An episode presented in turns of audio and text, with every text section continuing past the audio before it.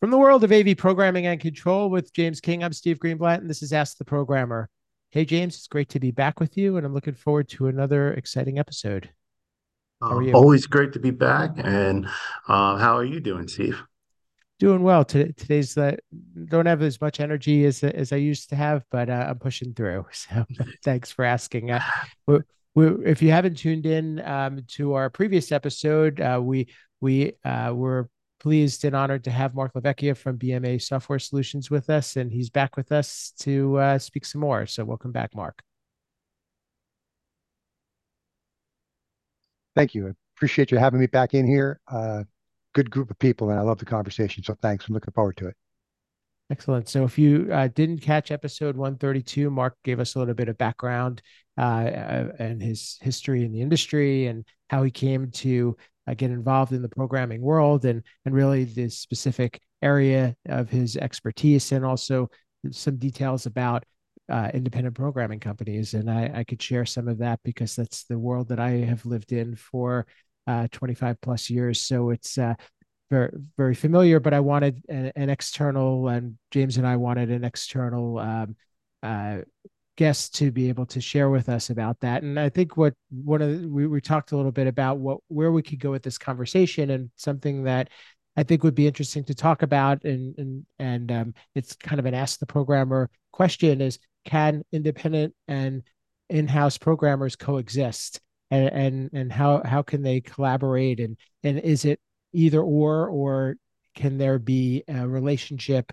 between the two? And um, Marc, I'll, I'll kind of let you um, kick that off, and then James, if um, you can uh, comment on it as well. I think it's a great topic because it was one of the first barriers that we had to overcome when we started at BMA. Uh, in the beginning, somebody would hire our company to go program a system, and then we dispatch them out to the job site, and they'd load, test, commission, and leave the job site. Uh, at this point, probably 95% of our work is remote support. We very rarely go to a job site unless it's something intense, 10-way divisible system, something like that. Uh, so how do we how do we make that work? Because in the beginning, what you have are the good thing about pro, internal programmers and integrators. The good thing about them is that they appreciate having an having an outside company come in and help out. I think a lot of people think that that may not be the case. It's always been our experience that they're like, you know what, and I would happy to have you pick this up for me because number one, I'm overloaded. I don't have enough time. If you could help, it would be great. And once you have that conversation going, the very first thing that has to happen is we need to have a conversation with the internal programmers, especially if they were involved in a project that we're picking up, and their field engineers, which are two different people. They're sometimes they're the same, but for all intents and purposes, um, we're dealing with one or two of them in the field. And if they just send them out and they we tell them pull down the code and go test it and let me know if you have any problems, they're going to have problems. And half of those problems are going to be as a result of not knowing what's going on. So it's imperative for us that we make sure that everybody that's involved understands the scope of work, the way that the system is designed to function, and that they have all the tools that they need in order to be able to be successful in the field. It could be just something like Toolbox, right? It, I didn't have that on my laptop. You got to go to the field, you got to go pull it down, whatever it is. So we start with customers in the beginning before we even do a job. If we have projects that are in the in the queue, we meet with them and, and we sit down with their programmers and their field engineers for that project. And we say, these are the things that we're going to be doing. These are the things that we're going to be asking you to do in the field oh, I've done that, I've done it, I've done it. Great. So you have this software and this software, and we use like AnyDesk, or you prepared for AnyDesk so we can remote in. And we put all that up there in the beginning. And then we also make sure that they have uh, the, the user interface document that we create so that they can see how the system works. Because by doing that, then they sit down. I don't know if you've ever run into this, but sometimes a programmer doesn't know how the system works. They just know that it's not working the way they think it should. So they start tweaking your code in the field to work the way they think it should work. And then all of a sudden, three steps down, they're like, hey, this isn't working. So the communication is really the key here uh, to make sure that this works. And it's an honest communication. It's simple enough to say, we're not trying to take your job because they know that. We're, we're always being brought in to help with an overflow, something along those lines, better management of the code, uh, a large project, uh, communication key right out of the gate. This is what we need. What do you need? How can we work together? What can we do to make your life better? And start with that honest conversation. 100% of the time, never an issue. Everybody gets along great. Uh, James, uh, similar to the last episode, is this what what you you used to hearing, or you know what what what um what what more what other details would you be um, interested in knowing to to be able to uh, see how the synergy could work? Um. So just as the last episode, this has not been my experience. In fact, my experience was the third party programmer uh, company didn't want to talk to the user, like the true end user. So anytime we were dealing with an issue, we would have to talk to the integrator, and then the integrator would have to talk to the programmer, and then go back and forth. So basically, the integrator was playing telephone. Um, and you know, if you ever play the game of telephone, things get lost, things get miscommunicated, and things like that. So that has not been my experience. Again, it's a refresher hearing Marc talk about this because this is stuff I've been preaching from day one. Um, so it's great to hearing that. And so yeah it's just like one of those things where where is this coming? Why are my experience different than what marc is talking about? Is marc the outlier or are we just getting outliers in what we're dealing with? Well i could tell you i could tell you a couple of things especially in your situation because you really are the end user here okay? So you may be working with an integrator who's putting in the equipment Integrators are, are we're going to ask them in the beginning, are we going to be involved with this project and this customer? Uh, and probably 80% of the time, we are. We're going to get on a call. We're going to um, kind of do a discovery in terms of how the system's going to work and what their expectations are. Do they have an existing look and feel and stuff like that? Uh, ultimately, though, I will tell you that if if we go through that process and we're all working uh, BMA and the integrator and the customer, and we come up with a solution and a plan and we move forward. If I suddenly get a phone call or an email from the end user saying, Hey, I had an idea, I have to turn that back to the integrator. Okay. Uh, because the, the integrator is my date for the prom. Okay. So uh, I, I, I shouldn't be talking to somebody else's date at that point. So now we're clear with that with my customers and they know that. And I would always turn it back to them. And I would tell the customer, because there's two parts of it. Number one is I have an idea and we could you could you show me this? Could you send me samples of this and so forth? I want that's fine, but I want the integrator to be aware of that. That's important. Uh, but the other part of it is, and this is the trickiest part, is if we're at the site and we're commissioning the system and the end user is over our shoulder that becomes a whole different beast where I need the integrator involved because what happens is they come over and they go, Hey, uh, do you think while you're doing this, it would be kind of cool if you could do this. So what we do, my all my all of my programmers have extra notepads in their in their uh, backpacks, and they break out into it's called the this is for later notepad. Every time you have an idea of you know what would be cool, write it down. And then when we get done with the original scope of work that we have, then we'll sit down with the integrator and we'll come up with day two.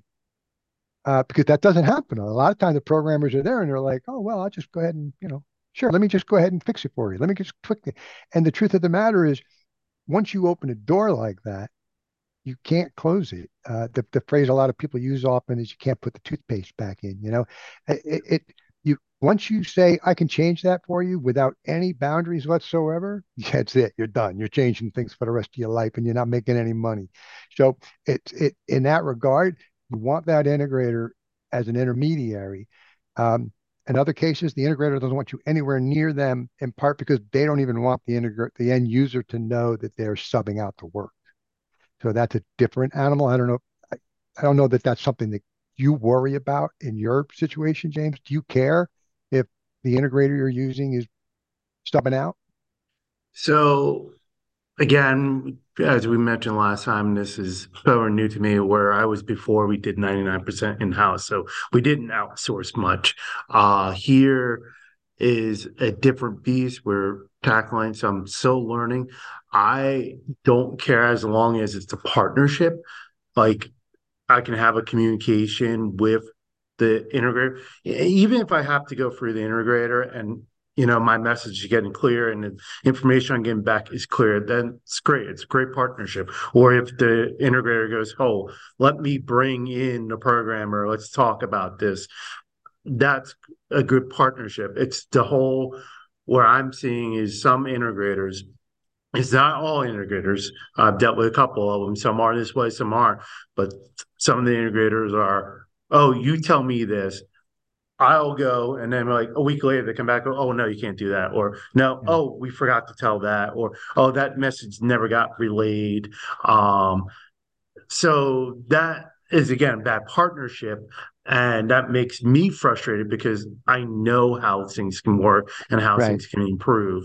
Now I understand what you're saying, Marc, and that whole you cannot change things because I've even done this with uh, when I wrote my own code and all that stuff, if I'm working on a system and the our users, our faculty members are over, over our shoulder go, well, can you do this? Can you do that? Be like, that's going to cost more money. Correct. But I go, you want that change? That's going to cost more money. Normally, when you throw that out, they're like, yeah. oh, okay, never mind. Right. Because right. everyone wants everything for free. yeah. Well, and they think that they they they think that they're going to get it for free, and yep. the reason they think is because what for our our experience has been that at the end that la- you know everybody talks about the last ten percent of a job to get it done and close it out. Right? Uh, we have one of our customers actually has they hire closers. These are people that know the job from beginning to end, everything about it, and their job is to go in at the end of the job and finish that last 10%. Make sure everything's terminated, make sure every button works, make sure everything is 100% and you stay there until it is. Now, that's the moment when they need to be able to say, anything you want beyond here is going to have to come back at a later time. Yeah. You can't just start making changes or we're never going to get the room done. Uh, it, it's important for us to make sure that we we communicate that to our integrators all the time. And we tell them if, if we're going to be at the job site, the minute the customer comes over and says, "Oh, hey, what are you doing?" or "What's going on?" Uh, well, I, I work with these guys. If you have any questions, you have to go see them. And if they want to bring them back, that's cool. I got no problem with that. But the, the what what happens is, and this is an on-site thing that's frustrating. We don't run into it as much anymore. Is if people don't know what we really do. Okay, it could take you a while to troubleshoot something, and you're sitting there for two hours trying to get something to work, and it's not working. And somebody that doesn't know what you do, trying to figure out what you're doing and then all of a sudden, and I've had this happen, something pops up on your laptop and you have a message or your wife calls or your husband calls or something like that.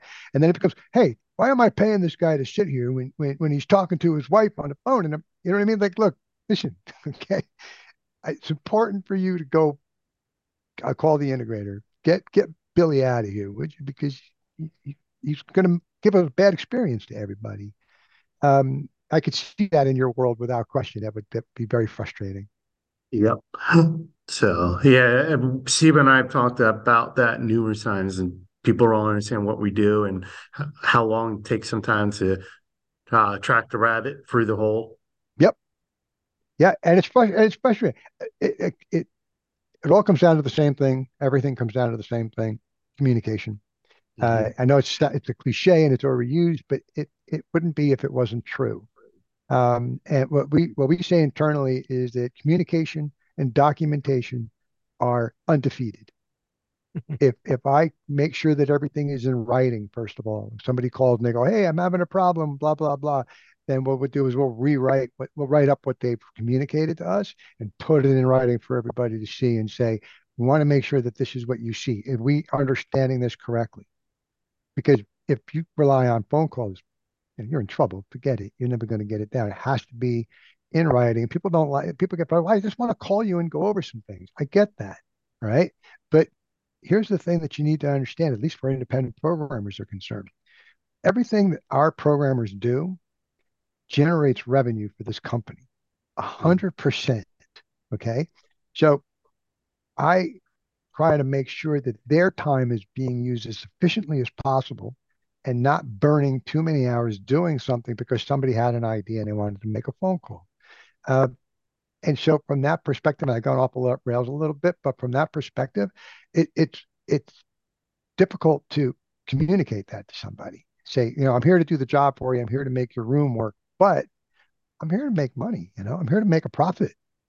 And and the way that we do that is by documentation, communication, process, work plan, plan the work, work the plan.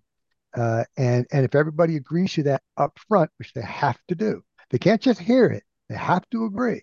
Yes, I agree with you. I agree with your process. Let's work with it. Everything works like that. Then by the time you get to the end, you eliminate the problems. So that's been our experience anyway.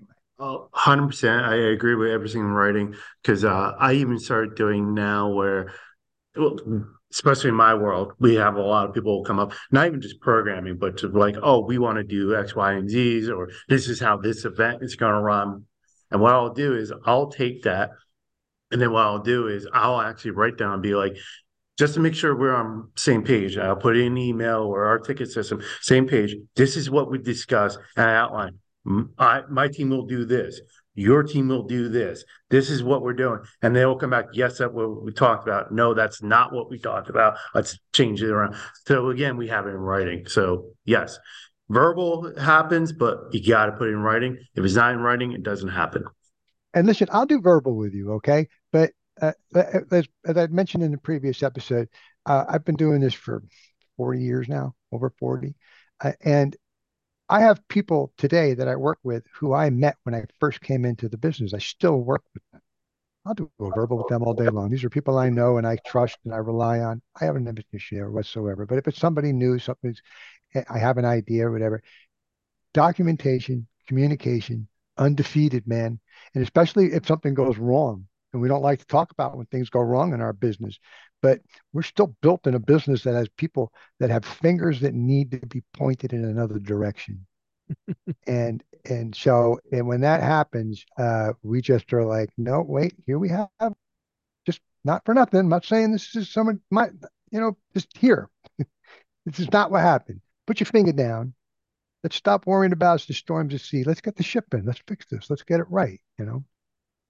I don't know about you, Marc, but things never go wrong here. Come on. no, no, no. Everything.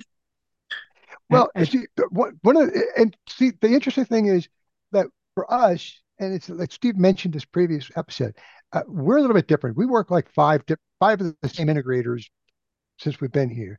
Different banners over their roof because of acquisitions and stuff, but the same people for the last 20 years. And so we know what we're getting into with these folks, and they know what they're getting into with us. And so it's a repeat business for us. So the beautiful part about that is if something goes wrong, we already know that it's neither one of us. Or if it is one of us, we're quick to say, this is my problem. And that's the that's the one of the other things that one day we'll talk about, Steve, which is how do you, which you talk about troubleshooting, you know, because that's the next phase of what we're talking about, James, is something's wrong how did we get here? And the the the the biggest problem we have in our business, especially from manufacturers, is that they're they're quick to say it's not my problem. I, I it's not me. My yeah. my stuff works. Everybody else is making it work. You can't make it work. It must be you. And we tell people all the time, do not ever, I tell my team all the time, never tell anybody it's not the program. That's a joke, right? In the AV world, for programmers. There's a I saw I saw somewhere uh, a sign of ten things you're going to hear a programmer say, you know, and one of them is it it couldn't be the program because I had it working yesterday. It doesn't matter. It, you never tell them that, that it's not your program. You show them, and you take them through the process, and you walk them through, and then in the end. If it's your problem, you look smart at least for admitting that you may have had an issue. And if it's not, you didn't stand there on your you know, and your little stump going, it's not my problem. It's childish stuff. We don't have time for it.